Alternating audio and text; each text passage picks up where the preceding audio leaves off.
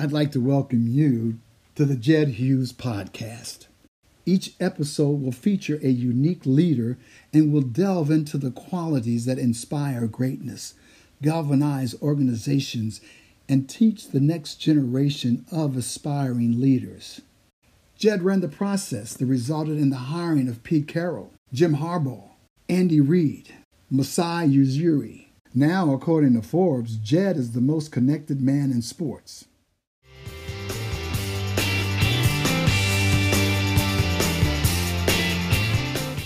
Our guest today grew up in the Delaware Valley, a hotbed for basketball. He attended St. Joe's, which is part of the Big Five in Philadelphia, and upon graduation, uh, embarked on his assistant's journey. After spending 11 years as an assistant coach, he became the head coach at Hartford at age 32. He's guided the Hawks for the last 11 years, and this year led them to their first postseason NCAA berth, winning the America East men's basketball tournament.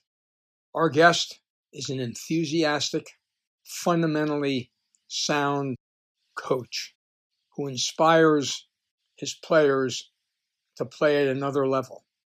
Welcome, Coach John Gallagher.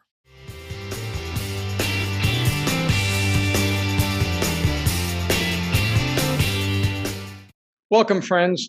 Well, I've got Coach Gal here, and uh, his career in 11 years, he's gone from being a player to being a head coach at a Division One school. So we want to talk a little bit about his journey. He was a basketball player, and want to understand how did you get interested in basketball?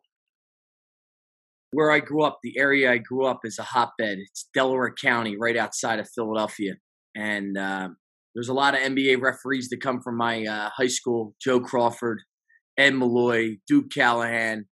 Uh, so, and there's a lot of college basketball coaches. Steve Donahue, uh, Phil Martelli was uh, the JV coach at my high school in the 70s. Our high school coach, Bud Gardler, I credit him for a lot of people wanting to get involved. So, making the high school team was everything growing up. So, Cardinal O'Hara High School is exact, you know, when you grew up, you thought you made it, Jed, if you made the high school team. So that's sort of what sparked the fire. And then you decide to go to St. Joe's, a Big Five school, and all that competition, playing at the Palestra and so forth. What was that like? Because didn't your coach in high school end up being your college coach? So no, my coach in high school, Bud Gardler, was best friends with Phil Martelli. Okay. So he sent me to play for Phil uh, as a walk on. And my whole thing, Jed, was at that stage is I knew I wasn't going to the NBA. So what was I going to do after college?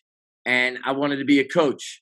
So I had I, I spent three years under Phil Martelli just studying the game, and it was the best experience. Talk about your journey till you get to Hartford. How that happens. You go to Hartford once the, as an assistant, but you end up starting um, at LaSalle, I believe. Yeah, so I go, I leave St. Joe's, I go work for Speedy Morris, famous Philadelphia basketball legend.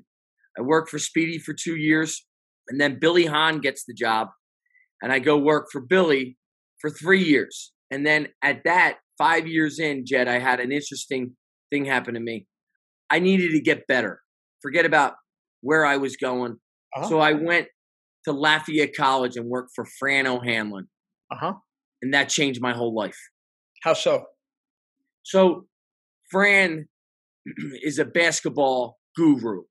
Everything that Fran does, everything that Fran does is pure. It, it, it's for the right reasons. I mean, the guy, you know, he, he's just, he, if, if he wasn't in basketball, he'd be a mystic. Look, he's the most interesting man in basketball because everything that we do has a purpose. Everything we do has a meaning on the floor. And he taught me how to coach offense. He taught me spacing. He taught me timing. He taught me how important ball reversal is, how important paint touches are. He, he taught me how you have to value the ball. And, you know, he has two quotes I live by smaller the detail, greater the value. And then the other one, when you leave our locker room, it just says, leave it better than you found it. And that means leave every day better than you found it. And those two years are why I'm sitting here today. Wow. So now you had an interesting move. You're at Boston College for like two weeks, and then you end up getting a heart. How, how does that happen? so I get the BC job with Steve Donahue, and I'm driving up 84, I 84 in, in on the way, and the AD calls me and says, "Look, we want to talk to you. Where are you?" I said, "I'm on 84." she said, "Drive to my house in Manchester, Connecticut." I drive to her house in Manchester, Connecticut. I sit at her kitchen table. Three hours later, I get offered the job. We drive over to the president's house. I call Steve Donahue. He's the head coach at BC. He's two weeks into the job. I said, Steve, do you want me to turn this down? Because you gave me the opportunity. he says, No, you got to go. You know how hard it is to get head coaching jobs?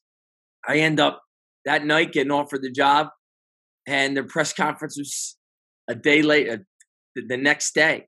It was it was really remarkable, Jed. So now you, have been there going on your eleventh year. I'm on eleven right now. On eleven, and, and it hasn't all been smooth like this. I mean, you. So talk a little bit about. I mean, you came in, you had some success. Then the last couple of years till this year was a little bit rocky, and then all of a sudden, this thing came alive, and you won the and you won your conference. So here's the here's I, I talk about like this. One and two were rebuilds. Three, four were great. Two great winning years. Uh, we we haven't had that. You know, three and four were like the beginning of it. Year five, I had two season-ending injuries. Uh, six season-ending injury. Seven season. So year seven. So five, six, and seven. Five was okay, like close to 500. Six and seven were awful. And seven, they sort of told me, well, they didn't sort of, they told me, look, you got to win next year. So the last four years, eight, nine, 10, and 11, are the winningest four years in the history of the school. We broke records and we were four consecutive semifinals, two championship games, one championship, but really one championship game got canceled, yet. Right. Last year got canceled. Right. So this is the this is the best two year run and also the best four year run in history of the school. So, what did you do? What did you change? Uh, anything in recruiting, uh, player development, offense, defense, staff? What what what did you do to kind of change the direction? If we were going down, I was going to be involved in everything. I was so my back was against the wall, and uh, I might operate better in that. You know, my cousin, I come from 53 first cousins. My mom's the youngest of 12 and my cousin had a great line to me. He said, The Irish don't work well in comfortable situations. We need our back against the wall. so, how did you ever celebrate St. Patrick's Day? I, well, I'm in quarantine, so we didn't celebrate. I was preparing, so I didn't. I didn't celebrate. But you know, the the funny thing, Jed, is like I end up just taking you know every area, and we got better defensively. We got better with player development. We got better all the areas you saw great improvement. And Mike Lombardi, who works in the NFL, he was Belichick's right hand man, worked for Bill Walsh. So Michael, he's a good friend. We were walking in Ocean City, New Jersey, after year two of the success. And I said, Mike, I can't wait. I, I've been in a bunker for two years. I'm going to get out of the bunker. He taps me on the shoulder. He says, John, stay in the bunker. So I have a line to my staff when the season starts, you got to go into the bunker. Tell all your friends you'll see them in six, six months, seven months. Stay in the bunker. That's been the key. We have been, we don't, we, it's all hard for basketball for seven months, every day. Recruiting, high school, transfers. Uh, so you, you hit all the different verticals in terms of putting your roster together? All verticals, all over the world we have to find who fits the neighborhood.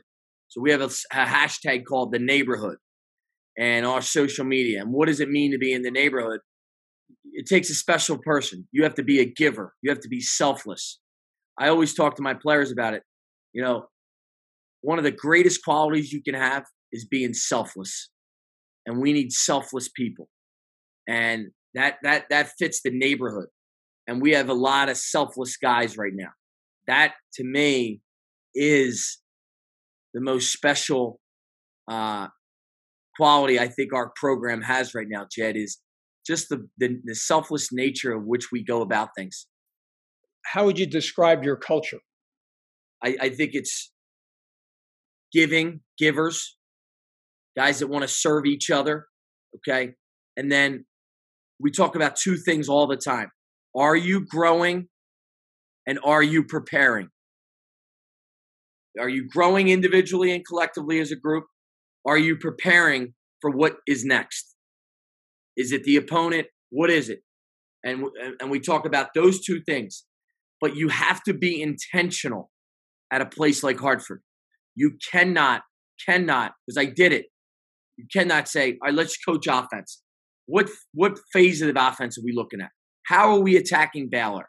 How are we attacking Vermont? How what are we doing? You have to be so focused and so detailed. You can't be scattered. Take our listeners through what it was like once you were announced, once you won, but as you got on the plane and came to Indianapolis. Describe what that's like now because it's very different than any other time anybody's ever played because nobody's ever played in a central location. So I'm going to tell you, COVID. First off, let's go. Let me talk about COVID for a second. Sure. COVID for the Irish. The Irish do three things the best in the world. The best. First is we bury our dead. Irish wakes. We know how to celebrate people's lives.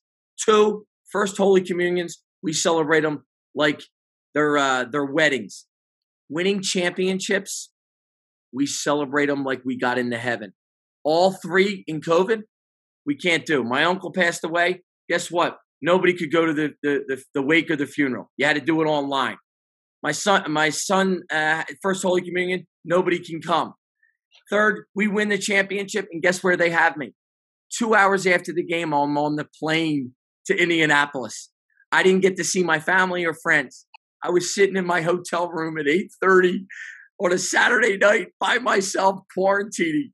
I literally was laughing, thinking to myself, it took me 11 years to get here and I can't even have a beer with my uh, family. How do you talk about how the practice, how you understand how all that's organized? Because it's very different. Dan Gavitt at the NCAA deserves whatever he's being paid, he's not being paid enough. Okay.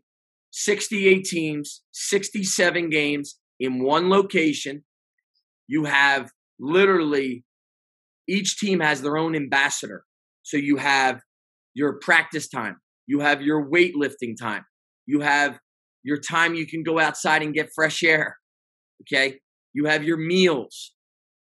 The organization, I, I can't even tell you, he deserves, like, I don't even know how you, you could do it the way they've done it. Him and his team deserve the, the biggest amount of credit so we ended up, we end up in the morning, you know, we have our practice time.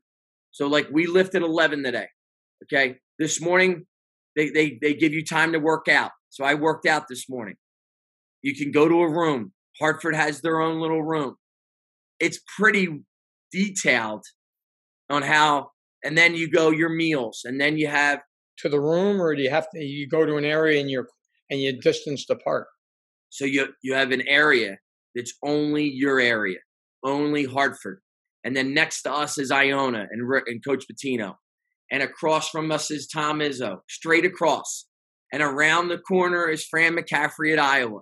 And it's, you see everybody. So it's like, it's almost like a final four, but it's the first round. Are you allowed to talk to them or you got to keep your social distance and you can't? You, you can talk to them, but you have to have a mask on. So you can social distance. So, you know, Fran McCaffery's a Philly guy, so I spent you know a couple minutes talking to him. It's very, very, very, very interesting how this goes, but you don't see anybody from the outside. Like my whole family, I got 350 people coming in for the game. I can't see them. You got to do a Zoom with them or FaceTime, and they're and they're across the street. That's crazy. That is crazy. So, has, has how has basketball in your mind evolved since you started? You know what? I think it keeps evolving. I think the three the three point line is really valued, but I think finishing at the rim, everyone is no one is taking the mid range shot. So we're a different program. We take the mid range shot. Uh, I've been on a lot of Zooms with Jeff Van Gundy. Jeff is like, I don't understand why people don't shoot the, the, the 15 footer. It's a good shot. And I started thinking about it because teams build their defense to defend the three and defend the rim. They don't build it to, to, to shoot the 15 footer. Mm-hmm. It's the big debate in basketball right now. And I think for programs like us, we have to take what the defense is giving us. So, how, how about defensively? How, how's that evolved? Yeah, like the last two years, last year we were number one in the country in defending the three point shot. And this year, I think we're eight or nine. I think you got to decide do you want to hang your hat on t- running people off the three point line or do you want to defend the rim? And the, the evolution of it is if you can do both, you can win championships. So we've tried to do both. And, uh, Jed, it's the hardest thing because you philosophically, I see a lot of teams that say, you know what, we, we're just going to load the paint up and not let the ball get to the paint and then you know in the end or in the you know first or second round of their conference tournament somebody bangs 10 threes and they're out. It's hard. You got as a coach you got to decide how you want to build it. In terms of st- stopping the three are you a zone team a man team? How do you both. you do both? So we do a one three one zone zone. We also do uh, a man to man and the man to man has been really good but the one three one has really set people off because you know not a lot of teams do it out there. Well, I mean, that's where Syracuse has an advantage, and, and Boeheim's played that forever. And the forever. way he plays it is different than anybody else plays it. It's so different. When you think about your opponent, I mean, here you are, first time in, and you and you, and you draw and you draw Baylor. I mean, that's uh, how did your team react when they saw that? First, I think we were really excited uh, just just to hear your name you know, they have this the, the bracket on the side of the JW Marriott. It's fascinating the, what the NCAA did. Had and our they our names up there, and for our name to be there and to have this type of national recognition for our university is just great because it's it this is a special university and I've been saying it for years and now for it to finally get its due it's great when it, we settle down and you start watching all the film you think to yourself Jed you think to yourself wow, this is, I want to say this. Jim Calhoun at UConn did the best rebuild job in the history of college basketball, four championships. I think Scott Drew has done even a better rebuild job. If he if he gets a national championship this year, it'll be on the Jim Calhoun level of rebuild jobs. That's how good of a job Scott Drew has done.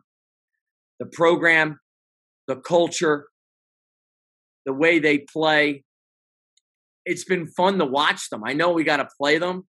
He deserves a tremendous amount of credit for how he's done this job. When you look around and you go back on your career, you mentioned the coach at Lafayette. Who else has been major influences in your life? Yeah, Steve Donahue at Penn has been unbelievable. University of Pennsylvania. He's been really good to me. He's really educated me. Mike Martin at Brown two guys that really, and then somebody that really affected my career, uh, Dan Leibovitz, who works in the SEC conference now for Greg Sankey. He runs the basketball for the uh, SEC. He got brought me to Hartford, and he was a John Cheney disciple. So w- through Dan, I do a lot of the John Cheney principles. For our audience, what that means, John. So, yeah, so John Cheney coached at Temple, and he's a zone coach really he was the, the, one of the best educators of all time. He was way be, he was way ahead of his time, Jed. And Coach Cheney, uh, you know, through Dan, I learned so much about life, you know, education, um, and how we have to educate our underprivileged. John Cheney, to me, he was a pioneer, and uh, through Dan Leibovitz, I learned so much. Uh, and then the last guy, Joe Mihalich at Hofstra. In year six and seven, when we were struggling, Jed, he called me every day, every day. And that type of friendship, you know, you it's it's hard to believe. It's just I look back at it and he has his own program to run and he would spend 15 minutes on the phone every day saying, You're gonna get it done there. And now we have the four best years in school history. And I look back at those conversations and uh, I'm thankful. When you think about your players when they move on, what do you hope they take from your program? So we say this when you join our program, Jed. I don't know how many championships we're going to win, but we will have two tables at your wedding. Okay, we will have two tables at your wedding. What I want you to take away from this program is truth. It's really important. Truth is what you have to focus on as a player. Beliefs are, are great, but truths are the most important thing. Sometimes beliefs get in the way of truths. And when you are in our program, you're going to feel love from us. It's going to be a community, a neighborhood that, you know, all these former players are coming back for this game and the text messages and the family that's a part of this. This is their moment more than it's my moment. And, you know, if you watched any of my interviews, this is a neighborhood, Jed. This is a neighborhood. Here it is. You've been at this for your 11th year, and now you have a chance to go to the dance. And being able to uh, represent Hartford, represent where you grew up and your family and all those Irish people, I mean, it's a it's an exciting time. So want to uh, wish you uh, and your team and the university the best of luck, and really appreciate you joining us today. Jed, it's been great, and thank you. And uh, I love listening to your podcast.